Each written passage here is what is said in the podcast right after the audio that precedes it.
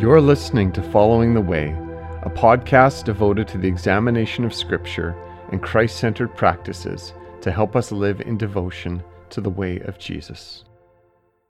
Well, hello, everyone, and welcome back to this podcast on Sunday as part of my message on talking about how silence and solitude forms us. I had mentioned that I wanted to talk a little bit about um, the issue of the contemplative uh, or the charismatic and uh, didn't have room for it on Sunday. And so I uh, felt that it would be appropriate to dedicate some more time to it in a uh, podcast form. So that's what I want to do here today. And, and when I talk about the contemplative or the charismatic, we have to define what we mean by this. And so I want to do that.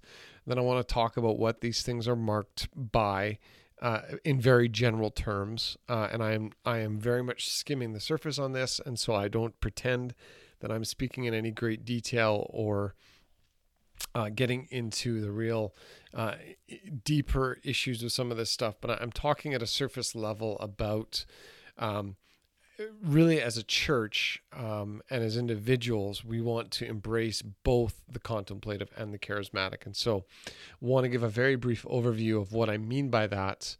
Uh, and then, certainly, there could be a lot more discussion on this um, and a lot more uh, detailed look at uh, specific aspects of of all this. Uh, but when we talk about the charismatic, um, want to just go back to our church for a second because our church began uh, and was birthed out of a desire for a greater emphasis on the Holy Spirit amongst us.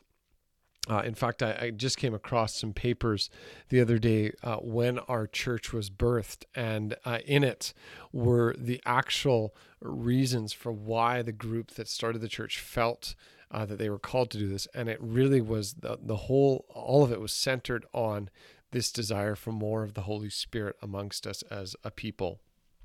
And so, uh, this this was a result of that group that planted the church, experiencing a move of the Holy Spirit, and desiring to see more of that in the church. And so, it was very much connected to uh, some of the Pentecostal charismatic movements of the 70s, uh, loosely connected also to the Jesus People movement, you know, John Wimber and Vineyard, and, and sort of there was a lot of things percolating in the church at that time.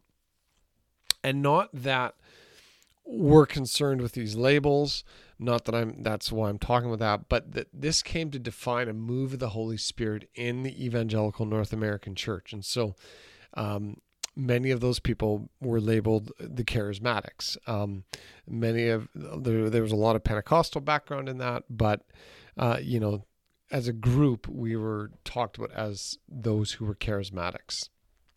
Now, when we talk about the contemplative traditions, we're, we're talking about things that grew and were birthed out of more orthodox circles, um, have a a real longevity to them. Um, it's also prevalent in Catholic circles. Um, contemplative practices and traditions rose from the desert fathers, from monasteries and monks. Uh, they were embraced by more of some of the more traditional parts of the Christian church. And so these two different areas have at times been seen in maybe not in opposition to one another, but very much in different camps and in on different ends of the spectrum um, in Christian circles. But I think this is changing, though, in, many different parts of the church. And I think it's because we're seeing the need to bring these two together and embrace what God has for us in both of these traditions.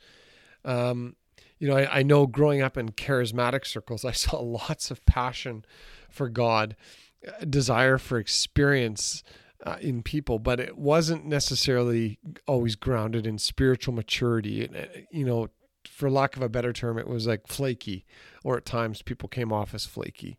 Um, and I've also, um, you know, encountered intellectual Christians who have attained lots of biblical knowledge, um, far more than me, but very little evidence of hunger or passion for the presence of God.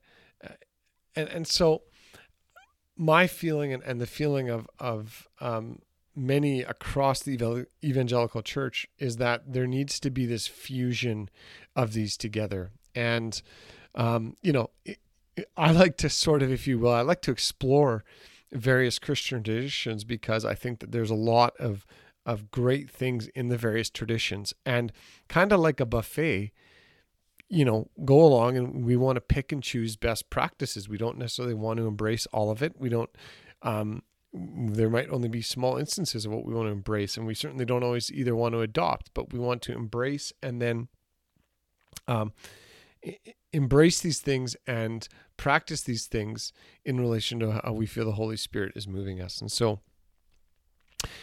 what do I mean by the contemplative or the charismatic? And I think that's also beyond what I've shared, that's also important to talk about. So, you know, the contemplative is marked by spiritual disciplines, uh, scripture, prayer, meditation, fasting, um, silence and solitude, meeting meeting God in these practices. Um, it's marked by time in the quiet, being alone. Uh, it's it, contemplative by nature, is individualistic. It's about you and God. It's it's personal. It's also intellectual. It's time spent in the Word. It, it involves study and reflection. There's an intellectual approach to faith that is part of the contemplative practice. And then peace is certainly part of it. Just making room for peace and experiencing peace in our lives by engaging in contemplative practices.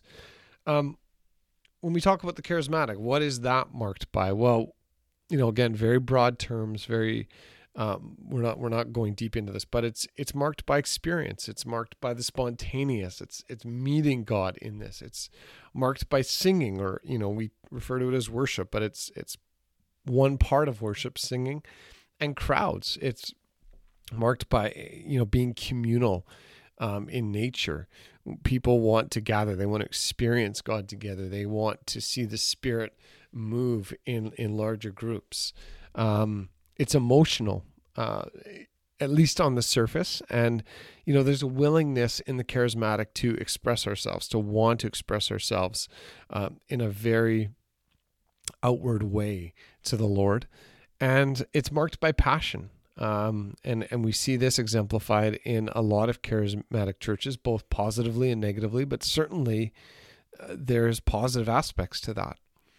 So when we talk about the fusion of the contemplative and the charismatic together, of bringing both of these things together, of wanting to um, embrace both of these areas for our lives, why why do we need both? Would be the next question, and I would say that we need the reason we need both is we need opportunity for deep introspection and self awareness in our lives, and that is part of the contemplative lifestyle.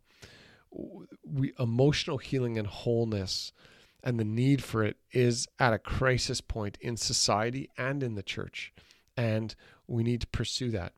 We we need to recover the spiritual disciplines in the church. That's imperative for any meaningful discipleship and growth is that the practice of the spiritual disciplines and the embracing of that, which the church has embraced for centuries, uh, is something that we want to be marked by.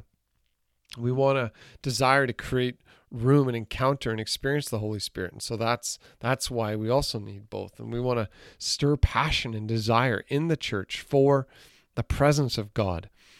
And you know the really growth in both of these areas will develop a much deeper spiritual life in us. And so that's why we want to bring these together a, hunger for faith that is pursuing more and more of the presence of God with a maturity and a depth that results from communion with God and, and is marked by that. And so, you know, when we talk about this, really, we're talking about these two different areas of the spectrum of the Christian faith. Both the contemplative and the charismatic are pursuing the same thing. And both are necessary in the pursuit of that, and that is encounter with God. They're, they're really, they're, they're perhaps coming at it from different ways, but both want to uh, encounter God. And so that's what we want to do as well, certainly. And so, you know, it's interesting that when we talk about encountering God, that that's what we used to call our our set free weekends in our Salt and Light group of churches. We used to call them encounter weekends. And those weekends, they haven't changed much. The name has changed, but but the the premise of the weekend it hasn't changed, and that is that they invite us both actually into the contemplative and the charismatic traditions in order to encounter the manifest presence of God. And so that's that's really what we're talking about here is that uh, through meeting with the Lord in contemplative practices and meeting with the Lord by embracing uh, some of what marks the charismatic and that pursuit and hunger and passion and emotion for God all of it it's coming together because we want to embrace the manifest presence of god in our lives. And so um, that's where i felt it was important as we unpacked uh, talking about silence and solitude and how that forms us realizing that very much silence and solitude is part of a contemplative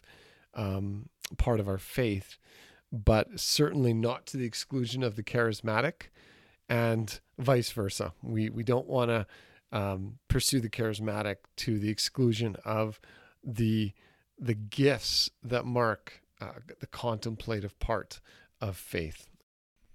And equally, we don't want to neglect the gifts of the charismatic and uh, all that comes with that of embracing the gifts of the Spirit and wanting to pursue the manifestation of the Spirit for the common good. And so uh, that's why it's so important in uh, talking about this that we we have a, a, posture and an attitude of this that we we want to embrace the gifts of this on both sides, and uh, we want to see this at work within the body and for the for the good of the body and the health of the body and the edification of the body and the building up of the body, and so. I hope that was helpful for you today. Um, we are very much uh, scratching the surface, like I said, uh, with this, and uh, this could very much bear more discussion, and it uh, likely will at some point. Uh, but uh, not having time for this on Sunday, I felt that it this would be a good way to uh, unpack this a little bit more and just explain that um, as we as we seek to embrace this as a church. So it's good to be together, and Lord willing, we will see you again.